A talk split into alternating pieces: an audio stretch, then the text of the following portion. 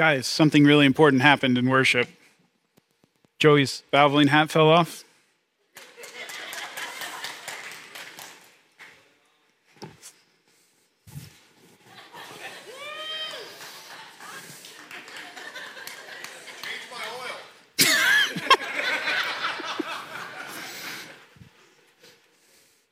Ooh, man. Guys, you can't get that anywhere else. All right, well, let's get going. I've got uh, too much to say, not enough time in which to say it. Uh, I want to start with a really important question this morning. Uh, it's, it's, one that's been on my mind all week. Uh, you guys remember remember Saved by the Bell? That was, that was a good show. So, somebody, you really like it. I did that thing. Like, you ever have something that you liked in your past and then you like actually watch it today and you're like, you want to like it, but you know it's stupid, right? Like every nothing's funny. You're not laughing at anything. You're like, why are they dressed that way? All these stupid problems they get themselves into don't make any sense at all. Like it's kind of one of those things. But there is this that nostalgia of just like getting home from school and, and watching Saved by the Bell. Um, but I was thinking about this week because um, there's this one part in Saved by the Bell that was kind of a staple. Um, where uh, Zach Morris would call timeout. You guys remember this? He would just randomly in the middle of the show just call timeout, and everybody would freeze but him. Remember that? Um, and he would use that time to like talk to the person watching and talk about the problem that he had gotten himself into or whatever. Um, but I used to like when I was watching it, I always was like kind of that that part would always throw me off because it was it was strange, you know, the technical term is breaking the fourth wall. He was talking to us instead of like being in his world. But the dude had the ability to freeze time. Like that's a crazy superpower to be able to have. And he used it to like talk for a couple minutes and then he just went right back. I'm like, if you have the ability to freeze time, the problem you're telling us about you could solve. Well, time is stopped. Like you could do anything you want. And like if you have an imagination, like you could get really jealous of Zach in having this ability, right? Like if if your alarm goes off and you're not like ready to wake up, time out. Go back to sleep, wake up, time back in, your alarm's still going off, boom, you're you're, you're good. Um, stuck in traffic, time out, driving the wrong side of the road. You know, get there, come back, time time back in. Uh, in a draining social situation, time out, go on a week's vacation, time back in. Hey, I think I'm ready to actually continue this conversation. Um, it would be a really cool superpower. I don't know about you, but like when I think about something like that, I get really jealous of that ability, and I think we all could uh, fantasize about the ability to stop time. But I think one of the reasons it's so appealing is because many of us feel like we don't have enough time. Uh, so we could use this superpower to do all the things that we feel like we don't have time to do, right? We could squeeze 30 hours worth of stuff into the 24 hours that we actually have if we could call time out. Um, and maybe that's you. Maybe you're sitting here thinking, yeah, man, that would be amazing. Uh, that would be amazing to be able to stop time, to be able to get done what I feel like I want to, need to get done. But I want to show you a verse. I want to show you a verse. I feel like this is a really important verse. Like it kind of almost takes the, the wind out of wanting to fantasize about having a, a timeout ability in your life because it's it's just really important. It's written by this guy named Peter. Peter is one of Jesus' disciples. If, if you know anything about the disciples of Jesus, Peter's one of the more famous ones. Uh, when he got older in life, he wrote a couple of books of the Bible. One of them is named Second Peter, uh, chapter one, verse three. It's just part of the verse. Actually, here's what he says: by His divine power, God has given us everything we need for living a godly life. By God's power, not your power, by God's power, He has given us everything we need to live a godly life. Everything. Everything. There's this preacher joke. I make fun of preachers a lot, even though I am one. And I think I've done this before, but I'm, I'm going to stop doing it because it's annoying. Um, where they do this thing like, you know what everything means in the original language? I looked it up. It means everything. Ha ha ha. And everybody kind of like rolls their eyes and laughs at them. Same way you do with a dad joke, because dad jokes are the worst. You guys know that, right? The dad jokes are the worst kind of jokes that there is the lowest form of humor. Sarcasm is a hundred times better than dad jokes. If you make puns, I'm not your friend. Um, I actually told, I'm sorry, Joey, I love you. I got to stop picking on Joey so much. I'm afraid he'll like leave me. I like Joey, you're my friend. I love you. Joey makes more dad jokes than most dads, and Joey's not a dad, so that's kind of weird. Uh, but whatever. It's the worst. What were we talking about? All right. Everything. Everything. That's crazy, right? I mean, look at that verse. By his divine power, God has given us everything we need to live a godly life. You have what you need to live the life God wants you to live. You have it, including enough time. You have it. That's what this verse says. You have everything you need to live the life that God wants you to live. Now, follow my logic here. Give me for a minute that this verse is true. I don't even know where you're at, but let's just accept it. Humor me. This verse is true. This verse says that you have everything you need to do what God wants you to do in your life. That true. Add that to the fact that you're probably sitting here going, I feel like I don't have enough time to do all the things that are in my life. I don't feel like I have enough time. That to me equals there are some things in your life that don't belong there. There are some things in your life that don't belong there, right? If God said, I gave you everything you need, including the amount of time to do the things that I want you to do, and you feel like you don't have enough time to do the things, therefore, there are some things that you're trying to jam into your life that actually don't belong. They don't belong. You follow my logic? Again, you have to accept that that verse is true. But if you do, I feel like that has to be true. That there are some things that you're trying to jam into your life that you want there, but God doesn't necessarily want them there.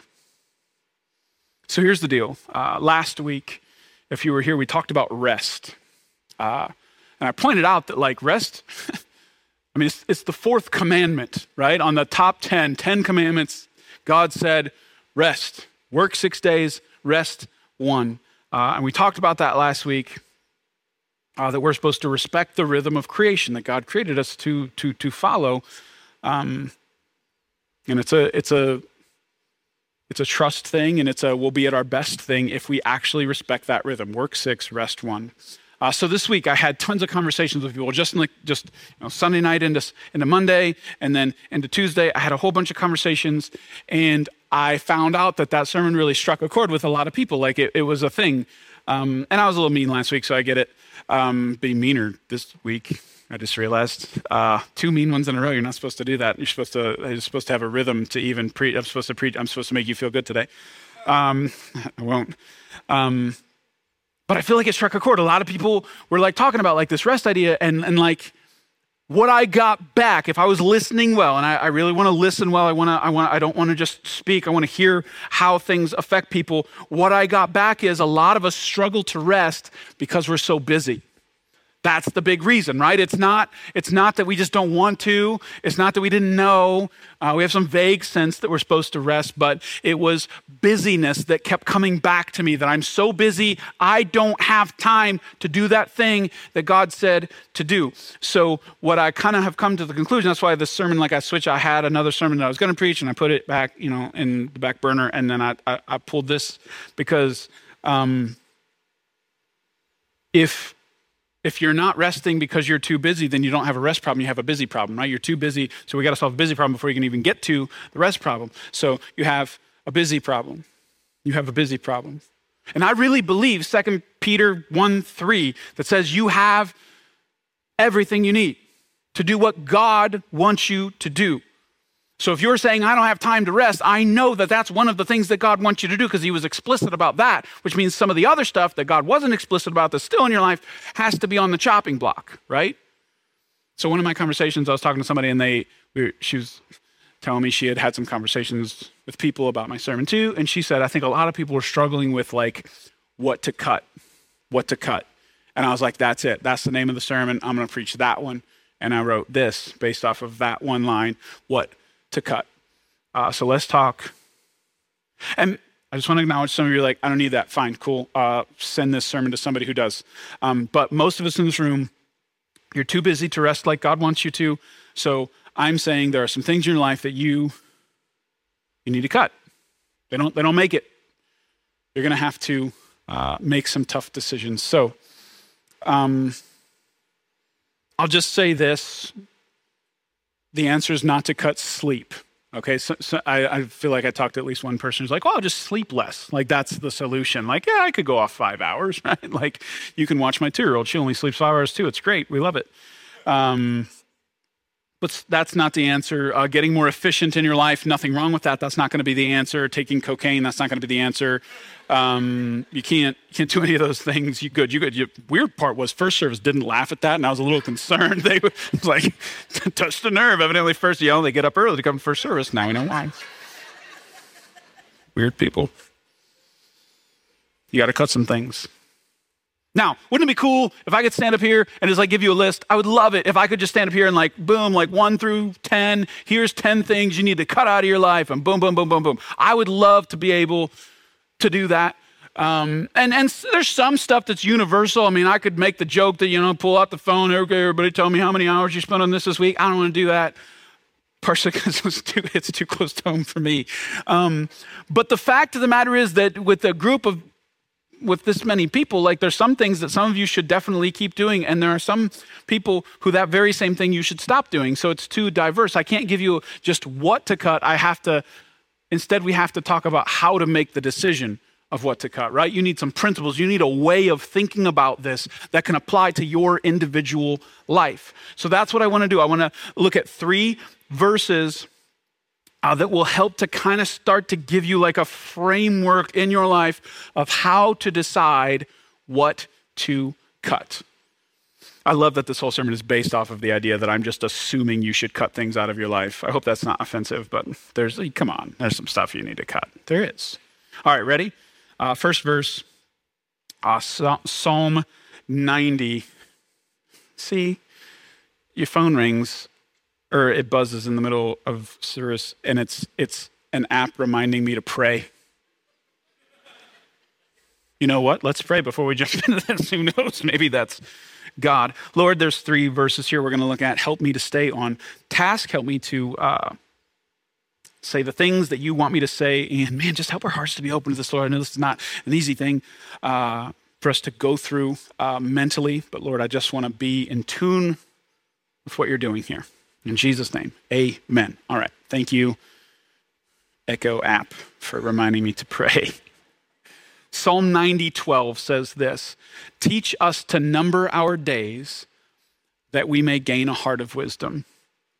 Now, I find that as an interesting verse. Uh, just you know, uh, usually when you think of Psalms, I don't know about you, I think David. Oh, David wrote this. This one actually is Moses.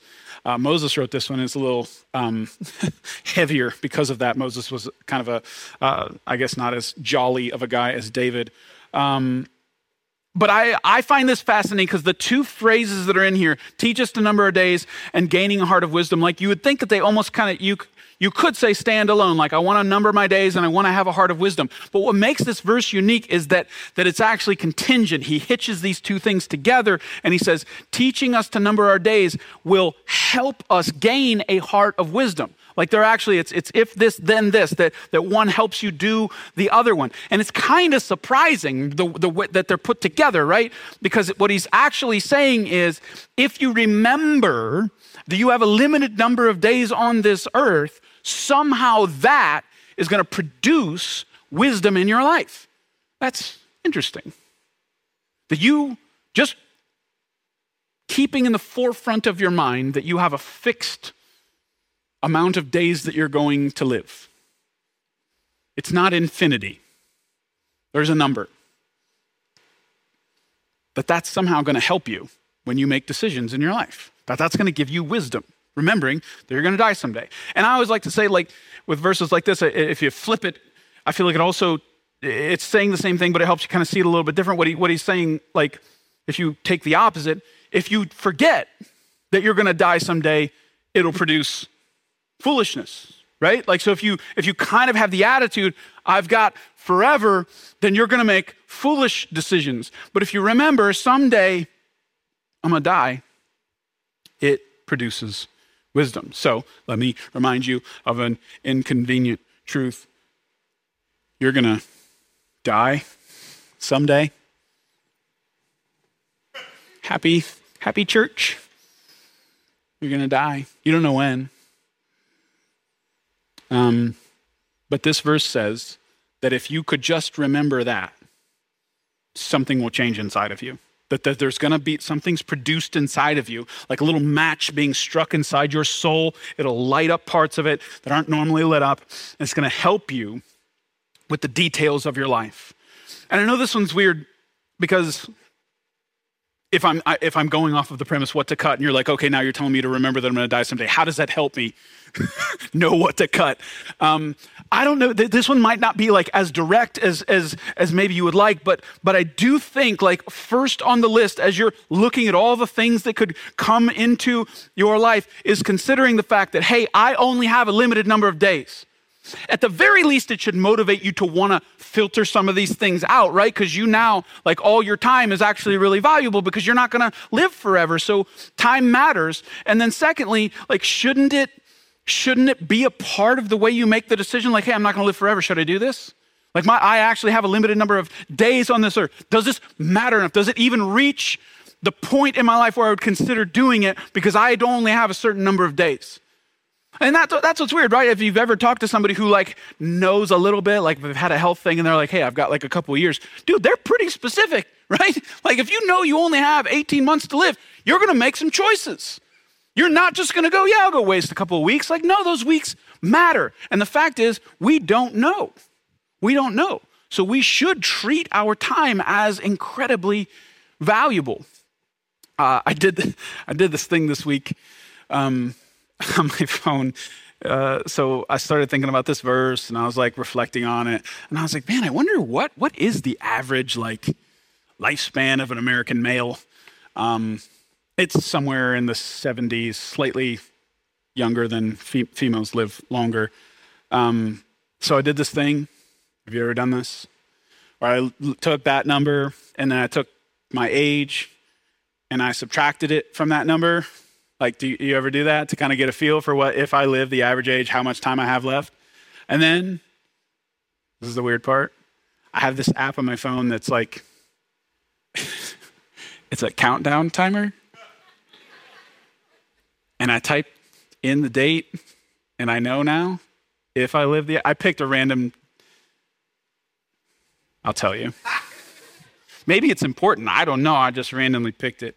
I also know that I've been married to my wife for 6,595 days in one hour. Happy anniversary. I've been lead pastor for 11 years and three months. I have a bunch of random things. Restart church. Remember, we didn't have church during COVID? That was 721 days ago. random things. And my death 13,263. I picked November 22nd. I don't know why. That's weird. I think I thought winter, like we're going into wintertime, and I would just decide that I didn't want to do that again. I was like, I'll just, I'll just die before it gets bad. First snow, I'm out. That's, that's what I'm going to do. A little morbid, a little morbid. Um, and maybe you're like, I don't like that. Like for me, so there's this Latin phrase, and I put it at the top of the app on that part. Um, it's memento mori. Uh, remember your death. And uh, I do think it's important to live my life in the context of my death, that I will eventually die someday. So every decision I'm going to make, I want to put it through that filter. I only have 13,000 days left, best case scenario ish, you know, could give or take a couple hundred. Um, so I want to live my life well. So that's the first filter you want to drop decisions through. Hey, I'm only going to live a certain amount of time. What does that mean? What does that mean? That's, that's the first one. All right, let's look at the second one. Second verse is in Ephesians chapter 5. It's Apostle Paul. Uh, he wrote this little section, uh, verses 15 through 17, just real punchy little sayings here. He says, So be careful how you live. Don't live like fools, but like those who are wise. Make the most of every opportunity in these evil days. Don't act thoughtlessly, but understand what the Lord wants you to do. Uh, classically, if you look up like time in a Bible verse, like this is one of the top ones that'll come up because Paul here is admonishing us uh, about our lives and how we spend time. So I want to look at, at each verse here. Um, the first one uh, is kind of like his introductory thought on this little subject like, be careful how you live. Don't live like fools, but like those who are wise. And I don't know why. The thing that popped in my mind, you guys ever watch The Office? You should. It's funny.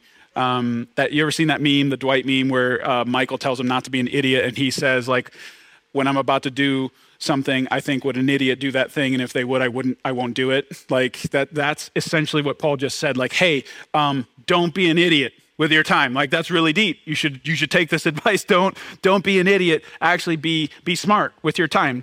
Um, and I, like I said, I think that's more introductory because then he kind of starts to flesh out what it means to not live like a fool, but to actually live like a wise person. And he dropped down into verse 16 make the most of every opportunity in these evil days. Do you guys not watch The Office?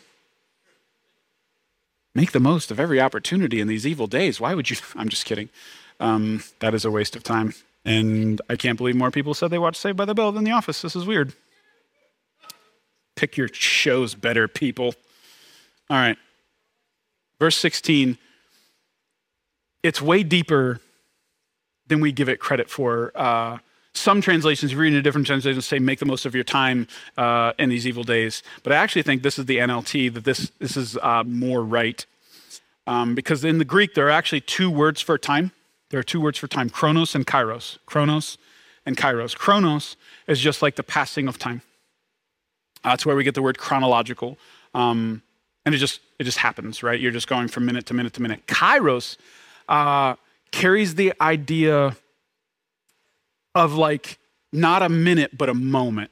You know what I'm saying? Like it's different. It's not just 60 seconds. It's a, it's a moment in time. It's a moment that is more important than other moments, right? Um, a minute is just a minute, but a moment that, that has meaning, right? So uh, a, a chronos minute is 60 seconds long, but a kairos moment, well, that doesn't, it's not about duration, right? It's about meaning.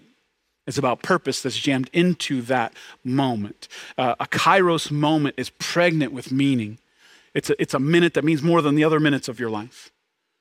Um, and we all, you, you, you have these, right? You know, you can think back over your life. You don't remember every minute, but you remember the moments, right? You remember the, the moments that were more important than the other minutes. And they, they were just 60 seconds long, right? That, that moment you said, I do, right? That's a bigger minute than some of the other minutes of your life. Like when you got married, or that, that moment that somebody handed you your child for the first time, or that moment where you walked across the stage and got that diploma like those moments are like more important than other moments. We just have to acknowledge that that in your life not all time is created equal. Some time is more important than other times. And that's actually what he's saying here. It would be really i think almost oppressive if he's like make the most of every minute. That would be like one of those people who really just want you to be really efficient in your life. But that's not what paul's saying. He's not saying be make the most of every minute. He's saying hey don't miss those moments don't miss the moment. The moments are really important.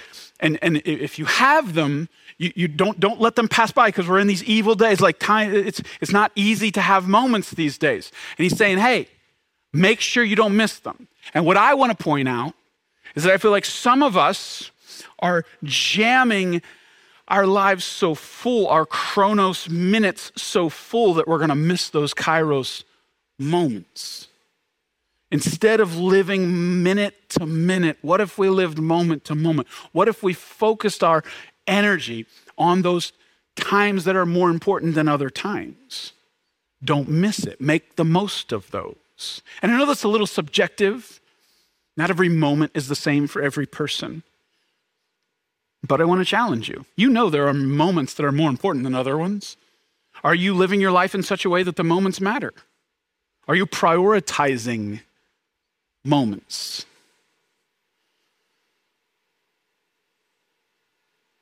So for me, that's another filter. So we have the first filter of, uh, hey, I'm going to die someday. Let's. If does the thing, if I'm going to cut this thing, does it even make it through that? I'm going to die someday. You know what? I'm not going to spend any of my days on this.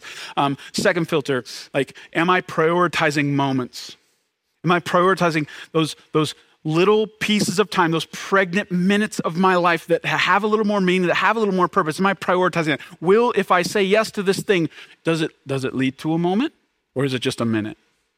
I think that's important. And again, I know that's subjective. You have to make some decisions on that. And then verse 17. Verse 17. Don't act thoughtlessly, but understand what the Lord wants you to do. Now, if someone would say to me, Hey, did you think before you made that decision? I would be insulted. I don't know about you. So um, if I come up to you and be like, Hey, did you like think about that? Like that would be the beginning of a fight with, between me and my wife, right? like if, if that sentence was said. Um, I don't like to be insulted like that. But um, Paul just kind of said it to us. So, what is it? I, I, I want to flesh that out a little bit, though. I don't think he's just going at you saying, hey, think before you make a decision, think before you say yes to something. Um, but I will say,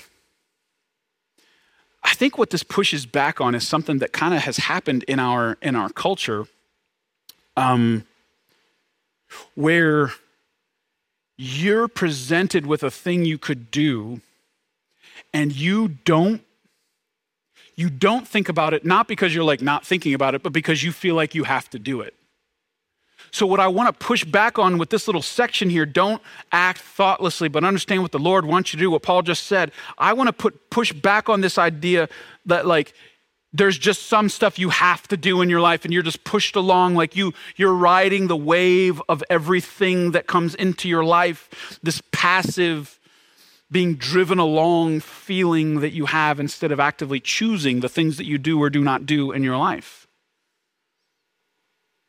so for example uh, how many of you like you have young kids, you haven't, you haven't, you have kids, but you don't have kids of, of uh, school age yet. Anybody in that situation, you don't, you, you don't have a kid who's in school age yet. So here's the thing. I want to warn you about something that's really important for you to know. Uh, kindergarten, kids five, right? Their first week of kindergarten, they're going to have a folder. It's the most annoying folder on the planet, okay? And it's got one side it says stay at home, and the other side it says uh, return back to school. And uh, you would think they're in kindergarten, this is just not going to be a big thing, but I promise you, this folder turns into a book, a novel that the school has written, and anybody else who has access to this folder has written about all the things that you should do. And it's, it's amazing the amount of things that come home in this folder for a five year old for a five year old. You're going to have to hire a secretary to go through these things and tell you what's in there, unless you want to spend just the time it takes to look and consider each thing, is a commitment. Um, on top of the fact that they also have your email address and they will be trying to hit you up there. But let me just give you a for example of the stuff that's going to be in this folder. There's going to be the next fundraiser for the PTA or the PTO, and I don't know the difference and I don't care. Um, but there will be a fundraiser and they will be asking you to help with it. Um, they will want you uh, to be on a volunteer schedule for an event that's going to happen in their classroom, maybe a couple of different events. Um, there will also be a snack schedule that's separate from the volunteer schedule that you should probably also participate in. Super important that you do that. Um, there will be spirit days for everything. Flag Day, they participate, they care about Flag Day. I don't even know what that day is. Arbor Day, they're going to plant a tree. You're going to want to be there um, classroom parties randomly all the time. A community event here, a community event there, Billy's birthday party, Sally's birthday party, this club, that club, sports, sports, the new app that they're going to sub, like have be out. You need to sign up for the app so they can have another way to tell you of all the things that you need to do, right? Um, there is I, I, I, tried to find it this way. I'm usually pretty good at Googling things. I could not find. I wanted to find somebody who did a study on actually how much time it would take to do all the things that, that your kid brings home. Because I feel like it's more than 24 hours a day. Like that's how much stuff's going to come to you as a parent of a kindergartner. And that's just one kid. Um, and you well the cool part the reason i picked this as the illustration is because i actually think you can't say yes to it all. I don't think you can. But there's this there's this like cloud over our culture right now and i don't know where it comes from. I think it's pinterest but i don't know where it comes from that has this this feel that you're supposed to be able to say yes to all of it and make it look easy while doing it all. Like that's that's like the feeling that you have when you're flipping through all these papers and you you're like drawn to it. You want to say yes to all this stuff. And it's weird. It's wild to me. I'm, by the way, I'm just immune to this. You're welcome. I'm immune to this. Um, I'm not bit by whatever snake that is that makes you want to do all that stuff. Um, It's, it's because it's mom guilt, right? It's that mom guilt thing. You think that if you don't, if you don't sign up to volunteer for this thing, or you don't bring cookies to this thing, or you don't be a part of this whatever event, that somehow that makes you not a not a good mom. That that's what happens, right? You're you have this perception that if you don't participate in all these things, if you don't say yes to all these things, that there's something wrong with you, that you're not doing it the way you're supposed to be doing it. But I want I want to do something for you today. I'm going to release you. I really do. I, I almost I don't believe in magic, but like I almost feel like it is a spell that's been woven over our culture. So I want to release you from that spell. I'm going to pull a Gandalf today and release you from the spell of mom guilt. I want to release you from the spell of having to say yes. Here's the deal that folder, check this out. You don't have to say yes to any of it. The medical form you do have to fill out and return, but everything else, Everything else, you can say, we're not doing that. You are allowed. You're allowed. It doesn't make you a bad mom. It doesn't make you a bad person. It doesn't make you a bad parent. It doesn't. You don't have to say yes to everything. You don't have to say yes to anything. But for some reason, there's this pressure, this feel that your kid has to be in three sports and play the violin, and you have to bring a snack for that second sport after they finish playing, which, by the way, is ridiculous. Why do we give our kids snacks after they play a sport that defeats all purpose? Gatorade and Cheetos. What, the, what is the point of them playing? If you're gonna, like, listen, Janet, I love that you're bringing snacks for my kid, but I'm not gonna participate in that. I don't care about them having a snack. They're going to be home in five minutes. They don't need one. Anyways, tell Janet to go away. Um, live, don't live thoughtlessly. Because what I think, again, that's not, you're not thinking. You're, you're, you have this feeling, this, this guilt feeling of all these papers and all these things. And it's not just that, right? You get, you get event requests on Facebook. You get all this stuff coming at your face all the time. How are you going to make the decision of what to say yes to and what to say no to? Because you can't say yes to everything. That's what I'm trying to get you to see. You physically cannot do it. Unless you can clone yourself and have multiples of you, you will not be able to be on the PTO, participate in this volunteer event, make cupcakes, go to this birthday party, buy the perfect birthday gift, and have a card, and actually wrap it, not on the way there. That would be amazing. But you can't. You can't do it all. You can't. So, what you have to be able to do is have a way to make the decisions of what you will say yes to and what you will say no to. And by the way, if you really struggle with this, I have this business idea. I'm just floating it out there. First service really liked it. I'm going to just see how you guys feel. I'll let you get on the ground floor. I'm going to start a service.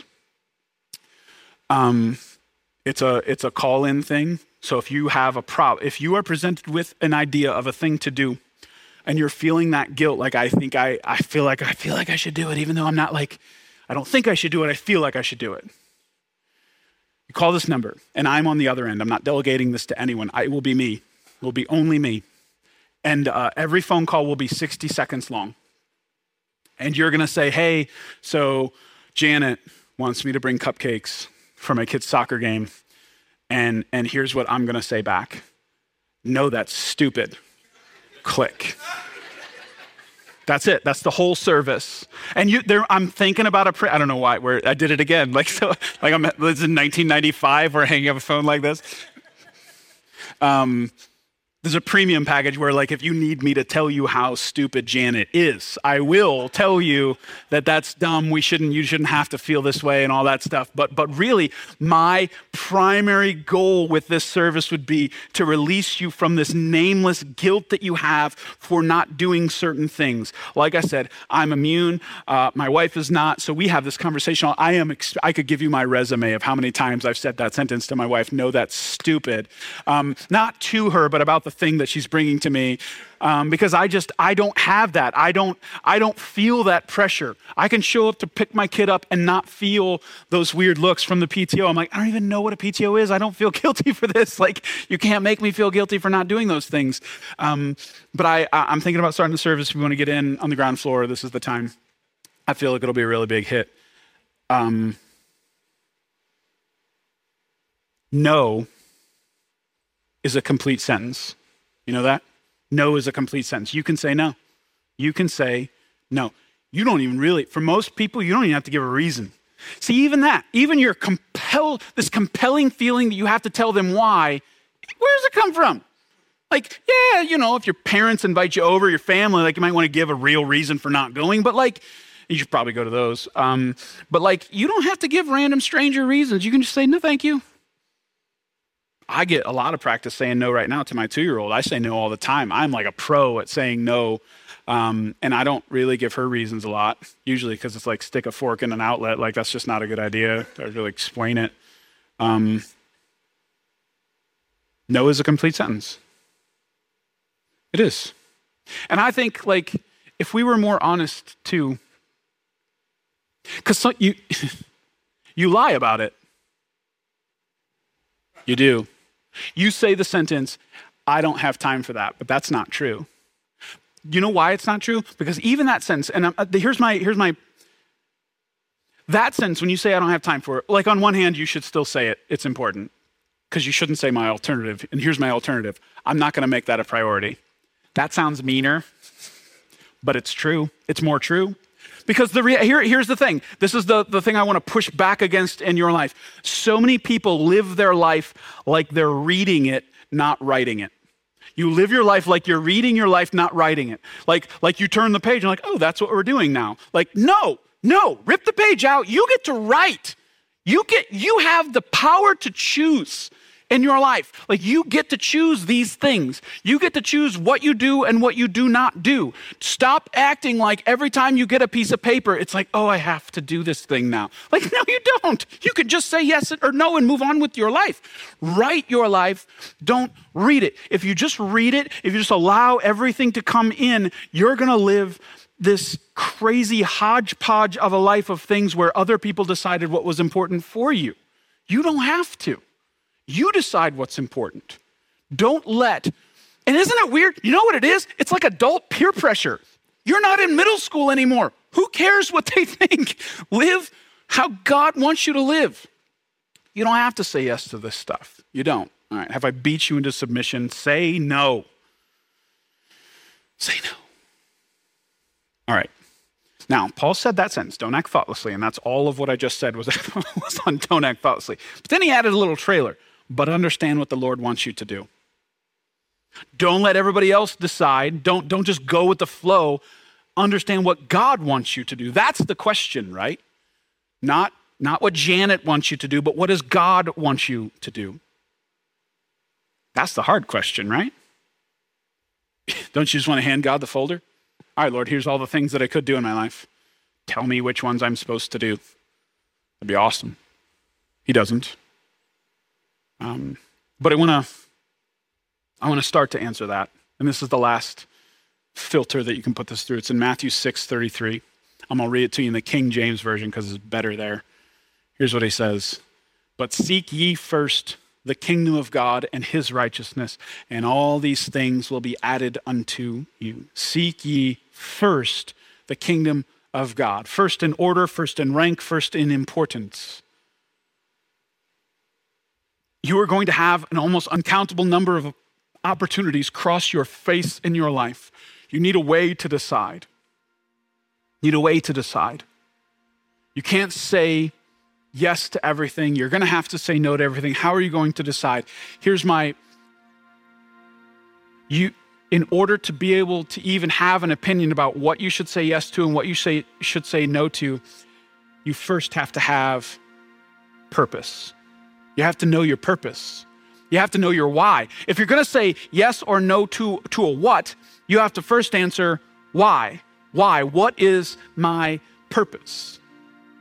That's the first step in being able to prioritize the things that are going to come at you in this life because you're never going to choose between good and bad, right? That's never the choice. That because it's not a choice. We always like, oh, if I choose between good and bad, I'll choose good. You never choose. You don't even. It's not even a choice. You just go with good because bad is bad and good is good. Those aren't the hard ones. It's good and good. It's good and good. It's good and great. Those are the harder questions, and you have to define what is great in your life. Why did God put me on this earth?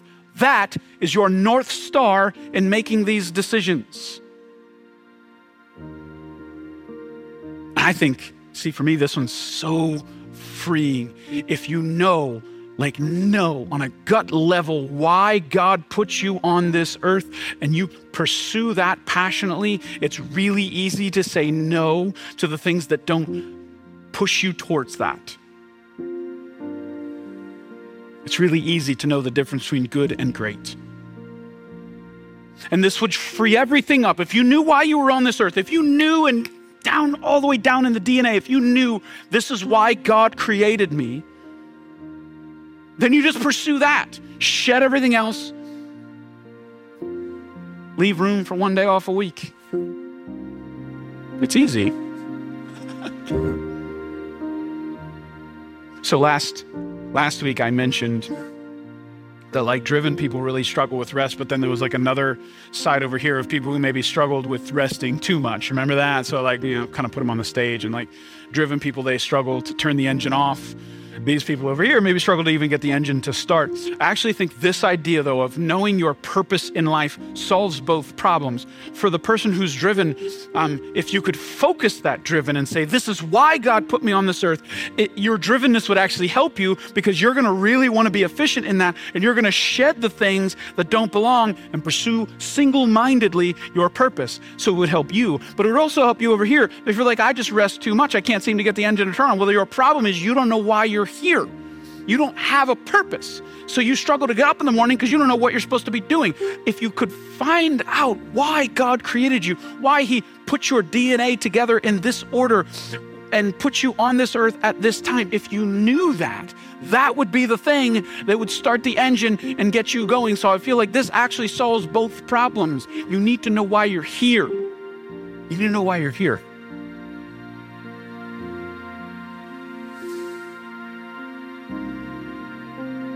I don't know it. I don't know your purpose. Not not on like the detail level. But I can tell you some things. Like if you're if you're a Christian, I know that your purpose has something to do with building God's kingdom. I know it. It's something to do with that. I know that it will have something to do with pushing back darkness in this world. I know it will. It will have something to do with seeking and saving the lost because that's what Jesus said to do. It will have something to do with that. And will have something to do with loving people like Jesus. Your purpose will have something to do with those things. Um, your purpose will be something that ripples into eternity. It will. Now, that might not change a what. Your what I don't, my goal for this sermon is not to get everybody to quit and go into full time ministry. Please don't. You need to be called into that. It's a disaster. It's hard. You know, we only work one day a week. Yeah, it's hard. Okay. Um, but maybe your purpose is right where you work, but you just need to change your mentality where you work. Maybe God wants to use you in an eternal way in the things you're doing. But that's the question you have to ask, right? What's my why? Am I just doing this for a paycheck or has God got something bigger here for me?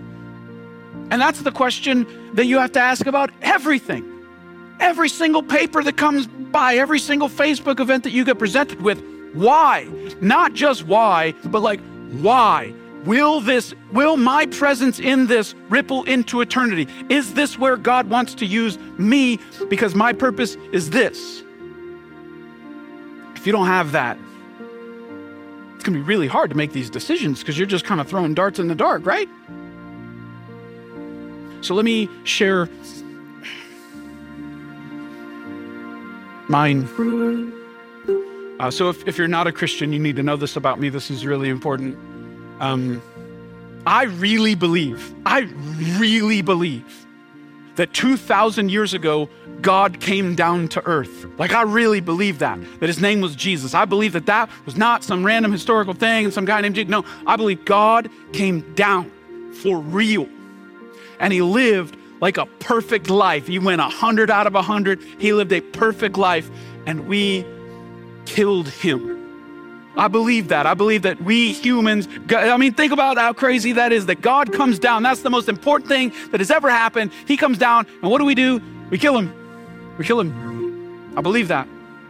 But as bad as that is, like, it's like the worst thing to ever happen, God comes down and we kill him. But it's also uh, the best thing to ever happen because um, in his death, he gave us life. that, that that was a spiritually, again, the most significant thing to ever happen because we're not perfect. He was perfect, and He pays for our imperfection with that sacrificial death on the cross. And that now everything's different because of what He did. And, and I really believe, for real, not some metaphor, not some hypothetical thing, not some mystical spiritual thing. I really, for real, believe that Jesus walked out of that grave three days later for real. And it wasn't just a physical miracle, it was, but it was bigger than that. That in that act of walking out of that tomb, he conquered sin, Satan, death, demons. He gave us the opportunity to have a relationship with God and a future home in heaven. That for me is the pinnacle of history. It is the most important thing to have ever happened. And if you put your faith in Jesus, that's what happens. He takes your sin, He gives you His righteousness. You now have a relationship with God and a future home in heaven. I believe all of that. For real, for real. And then he walked around the earth for about 40 days and he said, Hey, I'm leaving. You guys need to tell people about this. This is the most important thing to ever happen. Now, your job, your purpose is to tell the world about this. They're not going to believe you. They're not going to recognize its significance. Show them. Show them. With your mouth and with your actions, show them that this is the most important thing to ever happen and, and show them that their eternity hangs in the balance. It's the most important thing.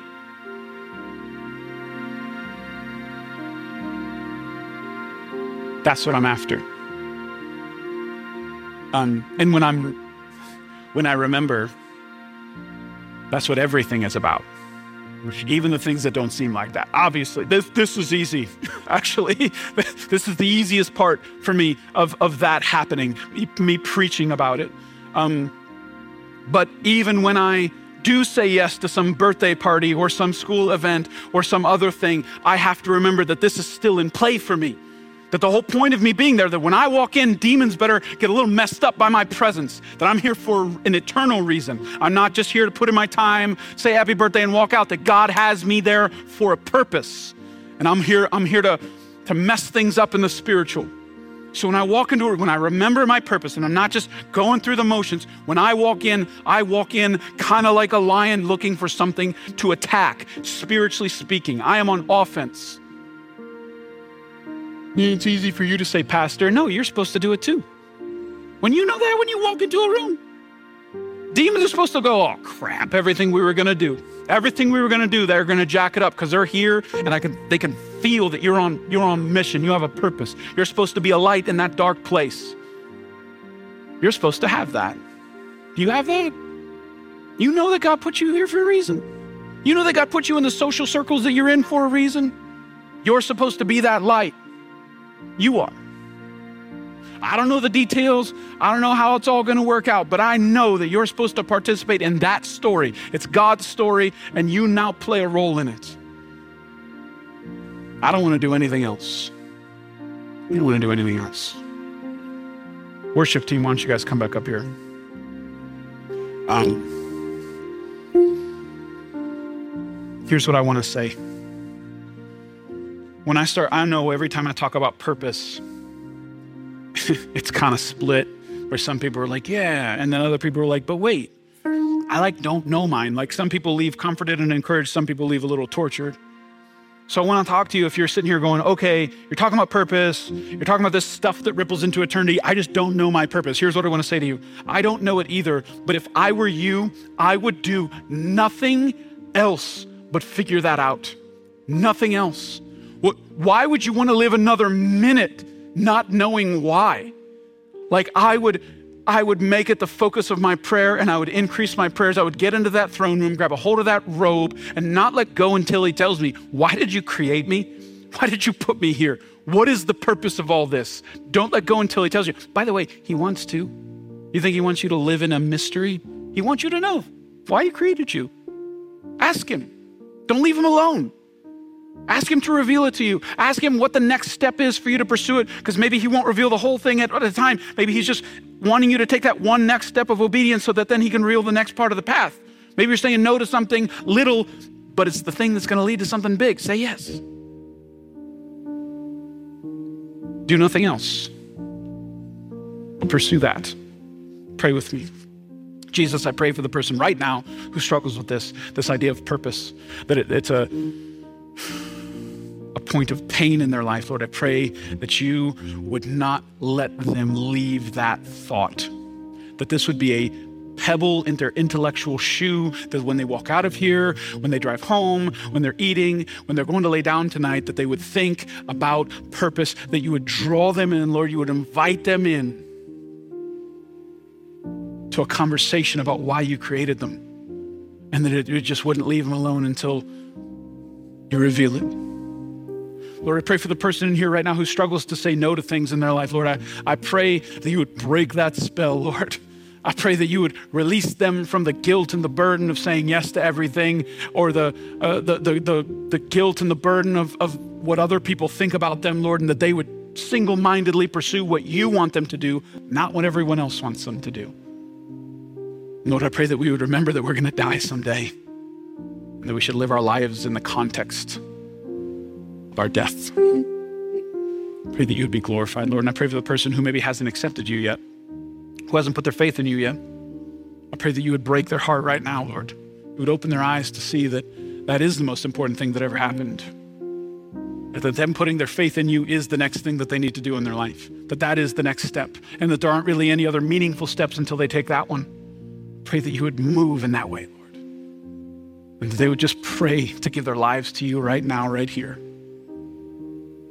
In Jesus' name I pray. Amen.